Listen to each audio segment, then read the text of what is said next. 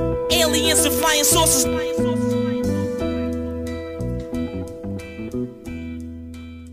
This is all an illusion. Hey, welcome to the 41st episode of Two Writers Slinging Yang.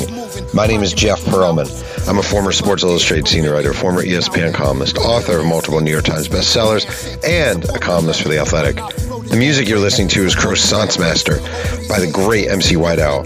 And this podcast is an ode to writing in all its forms, from journalism to songwriting to screenwriting to novels to romance to comics to whatever I'm thinking of. And today we're going to do something I've wanted to hit for a long time, namely criticism. Alan Sepinwall is America's most highly regarded and respected television critic. His writing for Uproxx isn't merely smart. It's a pretty groundbreaking approach to looking and reviewing and explaining the medium. So today, I'm getting critical in my efforts to learn how one watches a TV show or a movie or even a sporting event and breaks it down. It's really interesting stuff, and it's right now on Two Writers Slinging Yang. Okay, so Alan, first of all, uh, thank you for doing this. You are um, you're making history today. You're the 41st episode, but you're the first reviewer of any sort, the first sort of critic. so, expectations are high. Expectations are very high. My my goal is to come in just under them. Right. Well, I believe you can do that if you work hard enough. Um, I, I'm going to so try. I was thinking when I started my career, I started my career at the Nashville Tennessean and I started as a music writer. One of the things I did was I wrote music reviews. So I'd review CDs and review concerts and I had no idea what I was doing. And the reviews would end up being like a couple of highlights of the songs, analyze some lyrics, um, maybe a paragraph about the crowd, and that'd be it. And you can basically cut and paste sort of my criticism. And, and I think probably 90% of critics out there did exactly the same thing. You have a completely, completely different approach to looking at sort of television and the makeup of television. How do you look at this? Like, how do you approach TV criticism and pre TV analysis? Well, it depends because I do several different kinds of things and have bounced back and forth between all of them over the course of my career. Uh, you know, there's obviously the traditional review, which is here is a new show. It's debuting tonight. This is what I thought of it. Here is why it might be worth your time or why you should steer clear of it. Then there's what's come to be known as the recaps, where I'm doing analysis of an episode of TV written for an audience that has already seen that episode. And there I'm digging in very deep to sort of what it meant as opposed to just sort of rehashing what happened in it. Um, and looking at what worked and what didn't. You know, then I do interviews with showrunners. I do features and things like that. And it, it, it's a different way of thinking for each of those, you know, kinds of writing. Uh, I guess I'm probably best known though for those recaps and those is just, you know, I dive in and the, the show talks to me and it tells me what it wants me to say about it, I guess. Right, but I'm actually really, the recaps fascinate me because they're kind of your bread and butter. And, um, actually a friend of mine, a writer named Michael Lewis, not the Moneyball Michael Lewis, but another Michael Lewis was like, he was the one about several months ago. He's like, you need to get this guy on your show because he just looks at it differently. And it, I'm fascinated. I'm literally fascinated in the process of you watching a TV show. Cause I, I feel like 90% of us, 99% of us, we turn on the TV, we watch a show, and then we kind of turn the TV off and move on. And I wonder, there's a show you're watching. How are you watching it? Like, what is it like for you to watch a TV show? Uh, again, it depends on whether or not I'm intending to write about it. If, I'm you're writing watching about it. Okay, if I'm writing about it and I intend to seriously write about it, what I do is, you know, the, I've described it in the past. It sounds insane, but it works for me, which is I'm a very fast typist. I have my laptop out. I'm looking up at the screen. I'm watching the show. And as each scene is unfolding, I am essentially transcribing what is happening in the scene. You know, maybe not word for word, but you know, this, this character goes over here. He does this. He says this. He does this. And as I'm sort of transcribing the action, I'm also writing down my reactions to things and those go in all caps of, oh wow, that was impressive or oh my god, I think that's the dumbest thing I've ever seen or I'm predicting this is going to happen or whatever. So it's sort of a beat by beat, moment by moment chronicle of what it was like for me watching the show. So that when it's time for me to write about it later on, whether that's later that day or years from now, you know, I was able to use the notes for Breaking Bad when I wrote my Breaking Bad book that I'd written about a decade in the past, and it was like I was watching the episode again. I can just go in there and see what I thought and dig it out and you know write from there. Is there a lot of uh, pause, rewind, pause, rewind? What did he say? Get the wording right. Is that what I thought he was saying? Am I interpreting that correctly? Sometimes yes, sometimes no. I'm usually pretty good at it. It's mainly like if I'm worried that I missed something, or like you say, if I want to get the phrasing exactly right. But in a lot of those cases, I'll go back and I'll do it after the fact because I don't want to disrupt the flow. I try to watch things straight through when I can, and life gets in the way. And but that's one of the neat things about technology is you can pause things if you have to. Right. So, what are you? Are you are you seeking out deeper meaning in a TV show? You know, are you? Is there a base level of enjoyment that you are digging past? Uh, you know, in the way most of us are just looking for a base level of enjoyment of TV? It varies. You know, I wrote a review today of a show called Timeless, which is this NBC time travel show. It's not very deep, but I enjoy it. And so I wrote about some of the things I enjoyed about it. And I didn't have to dig any deeper than that. You know, I just finished writing a book about The Sopranos that's going to come out next year. And that's one where I'm digging very deep into the meaning of every moment and every scene. Um, so it really, it, I don't try to expect something to be something that it's not. It's, if this show is meant just to entertain me, I'm going to judge it on whether it succeeds at that. If this show's aspiring to something more, I will try to meet it at its level. That's really interesting.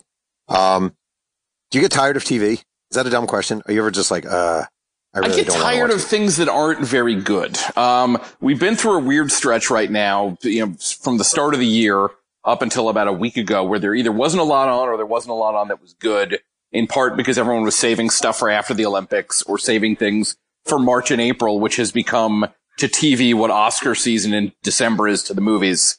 So there was a lot of stuff premiering, but most of it was pretty boring. And so I'm going through one show after another and like, here's a comedy that isn't very funny. Here's, you know, a wire imitator or a breaking bad imitator that's not nearly as good as it wants to be. Uh, and then you're just sort of sit there and watching it. But the good stuff, I still love watching that, and it's still exciting to be able to write about it. Wait, I'm really fascinated by this. You, all right, so it's a new season, new shows are coming out. Like, how do you, is, is your philosophy, I'm going to give everything a chance? I mean, I don't even know if that's humanly possible. Like, how do you actually decide what you're going to give It's no longer to? humanly possible. I've been doing this since 1996. Back then it was. You could watch everything, you know, and certainly everything that was scripted. But these days there's like 400 plus, close to 500 scripted comedies and dramas that debuted in the year 2017. Even if I did nothing else but try to watch them all, I would not get to them all. It's just not physically possible.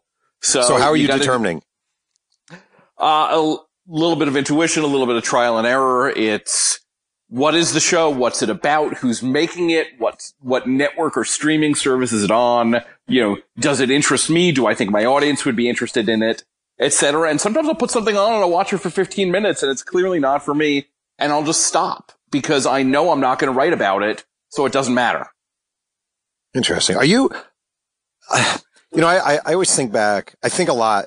I, I've mainly written sports in my life and I always think of sports in, in relation to movies where there are some teams that start a season and you just know they're going to be bad. So making fun of them isn't really enjoyable. And I always equate that. To, I remember when the movie Godzilla came out and you just yep. knew Godzilla wasn't going to be a good movie.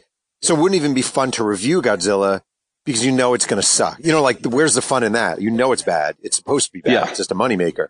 Um, are there TV shows that just exist and there's sort of an acknowledgement that they're not going to be good and therefore it's a waste of your time to review? Yeah, I mean, it used to, when I was younger, you know, every young critic will tell you this, you know, older critic will tell you that when they're younger, they really enjoy writing a pan of something. It's just fun to rip into something that's terrible. And these days, I don't really have a lot of appetite for it unless it's something that's like offensive in some way or sort of it, it gets a little bit too big for its britches. It thinks it's great and it really is not like House of Cards on Netflix uh, I wrote, you know, some fairly vicious things about that over its run before the, all the Kevin Spacey stuff happened. Uh, but overall, you know, if, if the choice is between me tearing a show to shreds or me championing some little show that people might otherwise not hear about, I, my time is limited. Their TV is unlimited. I'm going to choose the show that I want to point people to. Well, that's actually really interesting because, um, there is a thing with youth where you love ripping, right? Yep. And it does become less fun for some reason, doesn't it? It does because like these are people and they're doing their jobs and maybe they're not doing them well. In some cases, maybe they're even doing them in bad faith. But it's just it, a lot of people worked on this project and maybe the creator is terrible. Maybe the actor is terrible, but there's a bunch of other people. And like I, I could certainly tear it apart, but these days, mostly when I write a negative review, it, I try not to come from that mean place. I try to come from the place of this doesn't work and here is why. And here is maybe how it could work if things were a little bit different. Interesting. Are you ever so offended by something, so deeply offended in that TV has become such a huge part of your life and your career and your being, um, that it crosses a boundary of just, I don't appreciate this to the point of I am something about this actually wounds me? Uh, every now and then, you know, there was a show called How I Met Your Mother, which was this long running oh. CBS comedy, and I loved it for a long time and I championed it when it was, you know, sort of the, li- the little engine that could.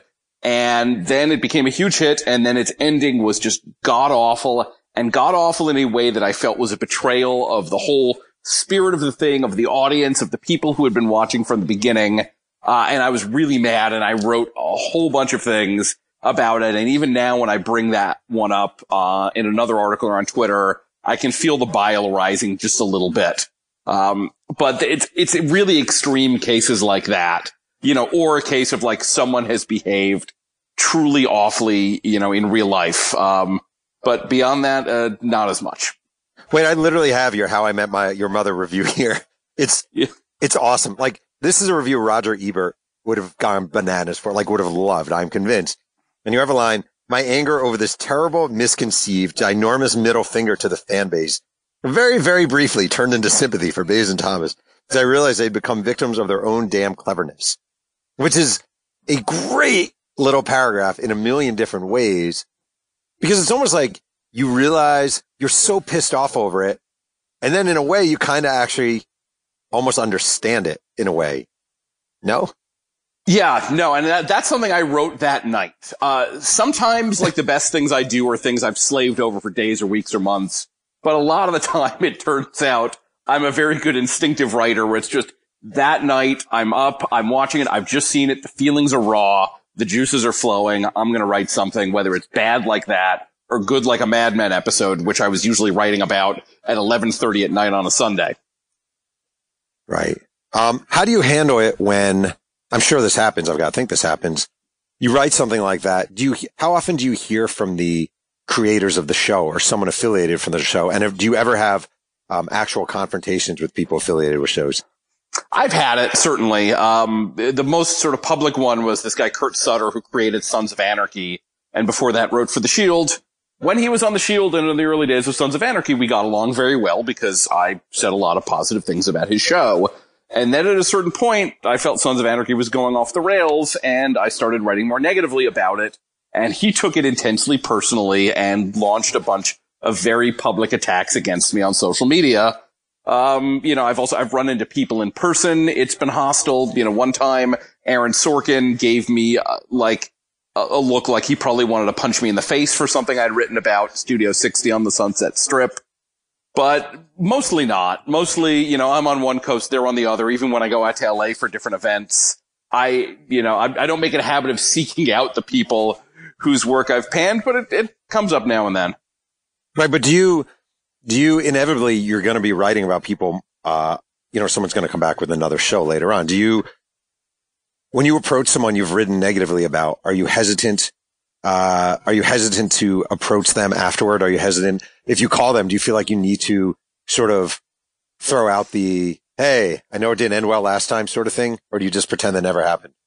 Uh, I, in some cases, I just stop attempting to interview these people. Like Sutter, I think I did one more interview with after things went really bad, mainly because I think FX felt that we should do that for the, you know, the sake of the public. And then after that, we, I just stopped it. But, you know, I interviewed Aaron Sorkin for the newsroom after, you know, things had been fairly unpleasant between us when I was writing about Studio 60.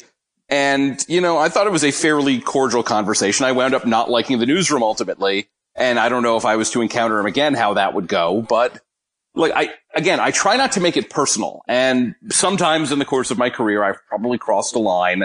but I'm very conscious of that of like, I'm going to talk about the work and not about the person. And sometimes people are going to take it personally anyway because they think I am my work. But, you know, I can only do what I can do. And if it costs me an interview or it costs me a relationship, so be it. Cause my, if my opinion is not my opinion, if my opinion is in some way couched because I'm trying to preserve a relationship, then there's no point to me doing this. Right. Do you think they know? Like, I always find it funny when a movie is really shit, like Suicide Squad, just as an example. Do you see Suicide yeah. Squad? I did not. Terrible. I have a kid, so I saw it. That's that's my excuse, and uh, I'm sticking by it. And uh, it was horrible. And there's no doubt that Margot Robbie and Will Smith knew that movie was horrible. But of course, contractually, they have to promote it. So they go out and they talk about how much fun they had. It's a great film. Do you feel like TV, people involved with TV shows know when it's shit? Sometimes they do. And sometimes they've been fairly candid about it with me. You know, maybe not during, but after the fact. Other times they think it's great and they don't understand why we're, we're saying otherwise. You know, the, the best relationships I've tended to have with show creators are ones who can sort of recognize that even if we don't agree, I'm not trying to attack them or, you know, I'm not trying to suck up to them or whatever. This is just what I thought. Right. So how do you, you, um, you said, I mean, at the beginning of, the, of this episode, we talked about you, you sort of sit in front of the show, you have your laptop out, uh, you take all these notes.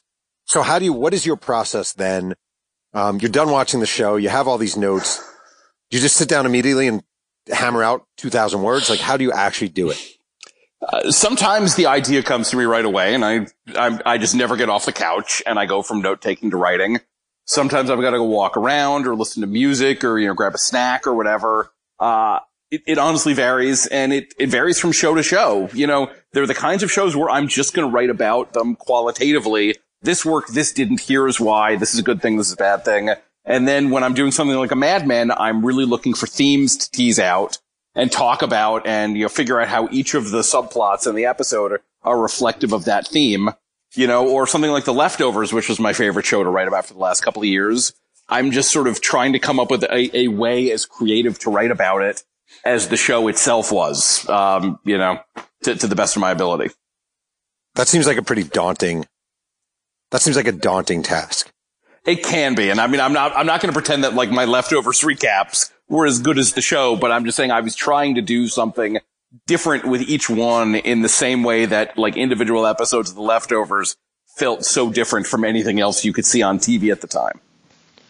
Before we continue with Two Writers Slinging Yang, a quick word from our sponsor. Hey, this is Jeff Pearlman, and I'm sitting here with my wife, Catherine, who spent the last two years listening to me talk all about my upcoming book about the USFL. So, Catherine, you want to talk about Jim Kelly and the Houston Gamblers? No. Want to talk about Doug Williams and the Oklahoma Outlaws? No. How about Doug Flutie? Flutie Flakes. Boring. Wait, I don't get it. Honestly, I just don't care about this stuff, and I'm sick of it, and it's boring. And hey, what's that you're wearing? This old thing? It's my throwback Sam Mills Philadelphia Stars jersey from 503 Sports. Now that's interesting. Thanks. It's interesting because 503 Sports is all about throwbacks. We're talking USFL, we're talking World Football League, we're talking XFL, minor league baseball, minor league hockey, old school Portland State. Or, put differently, if you're a man or woman who has long dreamed of owning a John Reaves Tampa Bay Bandits jersey, well, dreams come true. Merchandise at 503 Sports is handcrafted and all very reasonably priced. So be like Jeff Pearlman and go to 503-sports.com and type in coupon code YANG18 to get 10% off your first purchase. I have your book in front of me, Breaking Bad 101, the complete critical companion of uh, Breaking Bad. And I have probably watched 15 minutes ever of Breaking Bad.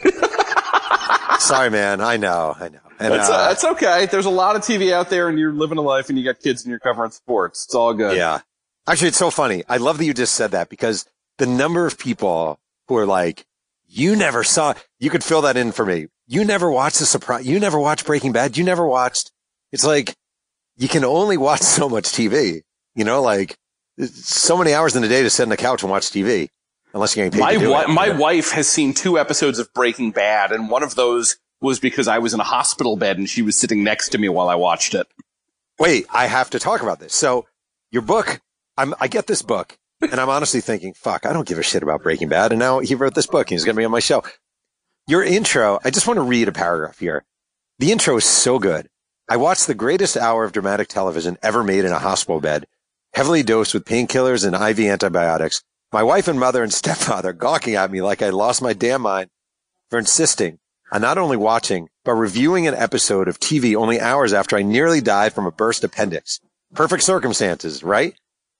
Like, first of all, I'm being sincere. You're a fantastic writer, man. Like just great, sharp, and can, you really are like a great writer and really pleasurable and enjoyable to read. But second of all, I think you're on crack. Like you're in the hospital, right? Yep. You're like, and you explain to me the need to watch Breaking Bad at that moment. All right. So it was three episodes from the end of the show. And th- like literally these were the only three episodes in the entire run of Breaking Bad I would not have seen in advance. Cause they gave critics, it, you know, DVDs or digital screeners of every episode up until that point, and then they knew they didn't want any others to go out because they were afraid of spoilers. So I had no other way to do it. And like this is one, it had turned out to be one of the big shows of my career in terms of covering. Uh, great show, hugely important show.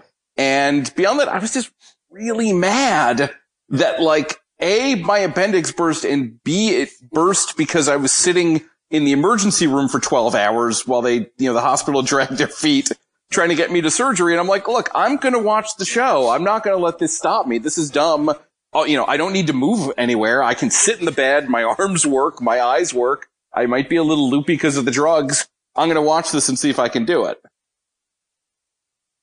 And I, I mean, I, I truly was reading this thinking, what the hell? Kind of like, I can't imagine any sporting event I was ever slated to cover where I would have been in your conditions and I would have been like, nah, look, I gotta, I gotta do it. This is for, I gotta do it.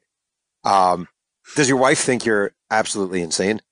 She does. She was really mad at me that night and justifiably. it was a dumb thing to do. I could have, I could have waited a couple days. I mean, as it turned out, like I was in the hospital for almost two weeks because the infection just wouldn't go away. And so I wound up doing another episode from the hospital and I had to send the nurse out of the room when she was about to change my IV because the episode was on. But that is so um, great. I, I wanted to do it and I was just, I, there's definitely a level of obsessiveness if you haven't been able to figure that out by now from all the things I've said in this conversation yeah. to what I do and to be able to, to do it as, as well as I feel like I do. So I guess in this case that leads to, hey, I almost died today. Let's watch Breaking Bad and write about it. Right. What the hell else am I going to do? What else do I have to do? I'm sitting here, you know, hey. Yeah. And again, it's um, like if, if I had to go to, you know, MSG to watch Muhammad Ali come out of retirement to fight George Foreman or something, I probably wouldn't have been able to pull that off. But the hospital TV had AMC. So what the hell? Right. Um, it seems like you, I mean, this is stating an obvious. There are certain shows that really do it for you and that you have sort of almost a special relationship with. And clearly Breaking Bad is one of those. Um, without stating the obvious, which is it was obviously tremendous TV and, and very gripping. What was it about that show as a guy who writes about TV that really sort of did it for you? Well, was a couple things. One, it was different, and it was so different, in fact, that I didn't even really like it that much in the first season, which I talk about a lot in that book. And right. I had to rewrite pretty much all of the season one recaps from scratch because what's available online is just sort of me wrestling with the fact that I don't understand what this show is doing. Why, what is the point here? So like I had to adjust myself to its way of thinking and to its pacing. And, you know, in hindsight, I often wind up loving those shows the most. The Wire was that way too. But beyond that, it's just, it, there's a level of craft to it, um, in the way that it looked, in its commitment to character and its commitment to telling the story sort of beat by painful beat. Yeah, just in a way that had never been done before, that has been imitated a lot of times since, but not nearly as well. Uh, so that I appreciate Breaking Bad even more in hindsight than I think I did while I was watching it, because I've seen how difficult it is for all of these imitators, and just like the chronicling Walter White's descent from unhappy school teacher but reasonably happy, you know, husband and father to you know the biggest monster in the history of television. It's extraordinary. Right. Um, you seem particularly angry. So it's so funny. I, I was, I was going through all your different reviews and your different, you know, articles and breakdowns. And I was thinking, oh, this guy, he's, he's a, he's a pretty positive guy. You know, like he's, he's a pretty positive guy. And then I get to your, uh, parenthood and the election. and the election and parenthood, which just seemed to take you to a truly, truly interesting and sort of, uh, angry place. and it almost like, tell me if I'm wrong here. I'm actually being serious. Like, tell me if I'm wrong here. It seems like to you, it's like these guys make a trust with the viewer. Like it's almost like a pact with the, with the viewer. You're going to watch our show and every week, um, we're going to give you something sincere and, and we're going to try to be sincere and honest and we're going to give you sort of our best effort. And it, in, in a way, it kind of struck me like this felt like a violation to you. Like you broke, you broke a barrier or something. You broke a wall that you were not supposed to break. No? I, I just remember, and that was a show that I could be frustrated with a lot of the time, even though I loved so much of it. It was a case of like, for a lot of parenthood, it aspires to this level of realism and this focus on the minutia of life and how difficult it is if you have a special needs kid or, you know, if the wife works a lot and the husband isn't or, or all the different issues that everyone was dealing with. And it really dug down deep and got very detailed about everything and tried to create this feeling of like, this is what it would actually be like. And then they do this utterly you know, disconnected from reality storyline where one of the characters who has no political qualifications whatsoever not only runs for mayor, but like mounts a plausible campaign to be the mayor and not, not of like a small town. It's not, you know, it, it's not like one of these novelty campaigns. This is Berkeley, California, and she is almost elected mayor. It's really, really dumb. Uh, I mean, the show meant well, so I, I, guess I could never get that angry at it in a way that I can at some other things, but boy, oh boy, was that not playing to any of its strengths. That's really funny. And was your, was your, was the response on your take on that pretty much a hallelujah? Thank you for saying that. Mostly, yes. That was an interesting show in that because there, it was a big ensemble and there were all these miniature families within the bigger family.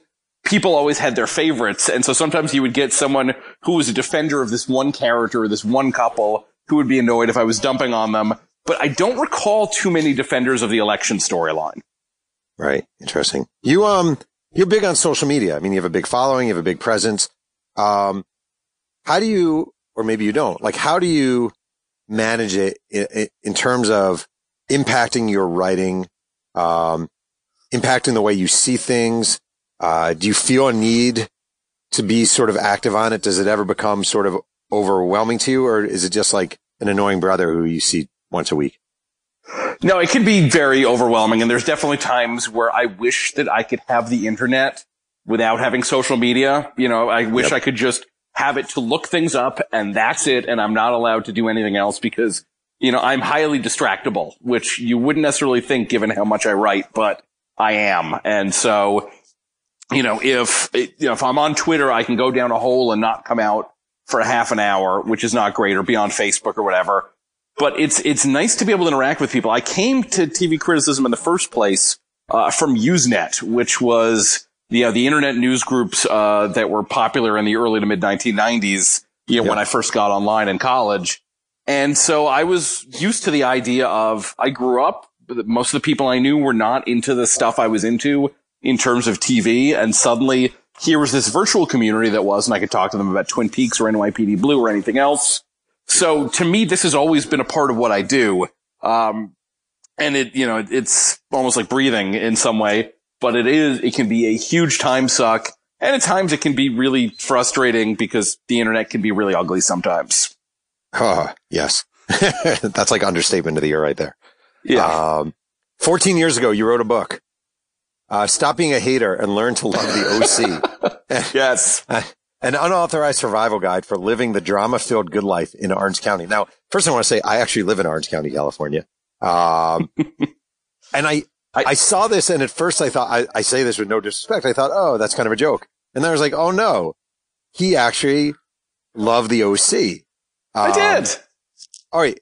I'm fascinated by two things. Number one, why? And number two, what makes a guy go from like, yeah, I really like the OC to I'm going to write a book about the OC?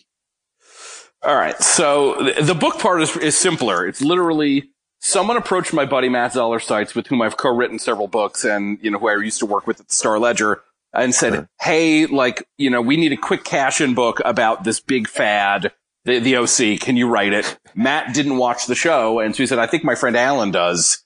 they called me up and I wrote it in about three weeks and it paid for my washer and dryer. And, you know, for a long time, that was the only book I'd ever written. But right. I liked the show because, you know, at the, at the time I was in my mid to late twenties. I wasn't that far removed from being a teenager. I've often, I like, you know, teen dramas if they're well done. This was, it had a sense of humor. You know, one of the two main characters was a big comic book nerd. I've always been a big comic book nerd. Uh, you know, I got the references. I liked the, the sense of dialogue. At times it could be a little too melodramatic and soapy for me, but it was okay. And I really enjoyed the show back then. Again, sort of looking at it on its level, it was a really well executed version of what it was trying to be. And what it was trying to be is something I enjoy when it's good. Oh, that's interesting. Um, do you still have the washer and dryer? Uh, it, we moved about a year ago and the, that washer and dryer are currently under a tarp in our garage. We're, we're using the washer and dryer that the previous owners left us. But at a certain point, we could have two washers and dryers. You know, we could yeah. be really living it, uh, living it up. Man. Um, another book you wrote, and, and this really, I was thinking about, I keep thinking about this when I was reading your clips is, uh, you wrote a book in 16, it came out paperback in 2016, um, TV, the book. Two experts, yes. uh, with Matt picked the greatest American shows of all time. And I was thinking about, so you and I are roughly the same age. And I was thinking about when I was growing up and the shows I watched as a kid, uh, Diff'rent Strokes, Silver Spoons, Love Boat, Fantasy Island, uh, Starsky and Hutch, Dukes of Hazzard. I feel like none of those shows, like if you tried putting those shows on in 2018, people would be like, are you fucking kidding me? We can't put this crap on TV. Like, it seems like t- it almost, it feels like the Wonder Years maybe was a turning point in TV to a certain degree. I, it just seems like TV has gotten so much better now that if you were writing, if to do a book about the greatest American TV shows of all time, I feel like it'd be like doing the, the hundred biggest football players of all time and 97 of them would be within the last five years. It just seems like TV has gotten so ridiculously good that it's hard to take old TV shows that seriously. So how do you? Um, see, I would disagree with that. There's a lot of shows. I, I think our top 10 is pretty heavily weighted towards stuff from the 21st century. But overall, there's a lot of old stuff in that top 100 that Matt and I put together. It's not, you know, there's sort of this, this belief that, you know, TV suddenly got good when The Sopranos came on. And that's not really true because then you're leaving out, obviously, you know, from the comedy realm, you're leaving out Lucy and the Honeymooners and Dick Van Dyke and All in the Family and Cheers and MASH and, you know, everything else. And even on the drama side, you're leaving out the Twilight Zone, you're leaving out the Rockford Files, and Maverick and a lot of other things. And maybe a lot of those things didn't aspire to, you know, the level of scope or moral ambiguity or narrative twistiness or other things that we associate with now, but they were really, really great at what they were doing. Um, and, you know, they, they shouldn't be shunted aside just because, you know, th- things now seem a little bit hipper and cooler and you no longer have to apologize for either watching TV or in my case for being a TV critic.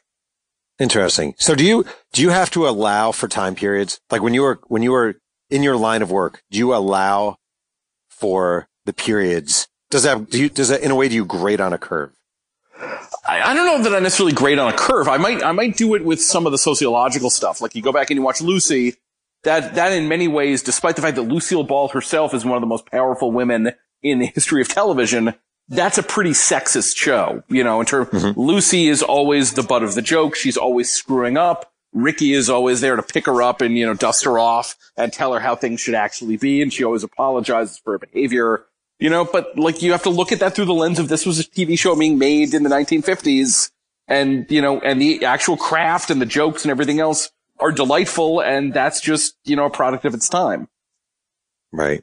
What do you consider, what makes, without naming names, um, what makes a bad critic? Like when you see criticism, be it in movies or TV or whatever, what do you consider? What are, what are the hallmarks of bad or poorly thought out or lazy criticism from media? Um, I think it's like you, if you're basically looking at something not for what it is, but for what you want it to be. And, and sometimes I can fall victim to that as well. Like, I wish this show was this instead of that, but there, but if you dig a little too deeply into that or you act like you're a little too cool for the thing you're writing about, that's always really dangerous. Some of the worst pieces I read are things where like you can tell the author thinks this thing they're writing about is beneath them. Uh, that's always terrible. And at that point, like just get somebody else to do it. Oh, that's really interesting. And did you, was there a point in your career where you were that guy to a certain degree, or no? Not, not really. I think definitely if I go back and I read some of the stuff I wrote in college or in my twenties at the Star Ledger, it, it's definitely a little bit meaner and snottier, but I always loved TV. I always did. That's, you, you wouldn't do this job as long as I have if you didn't. You know, I've encountered, you know, critics who are in their 50s, 60s, 70s. They've been doing it a long time.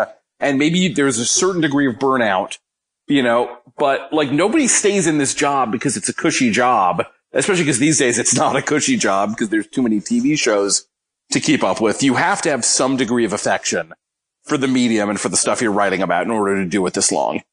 Yeah. Actually, this is such a basic question, but I'm surprised I haven't asked you it. What, um, what is it about TV you love so much?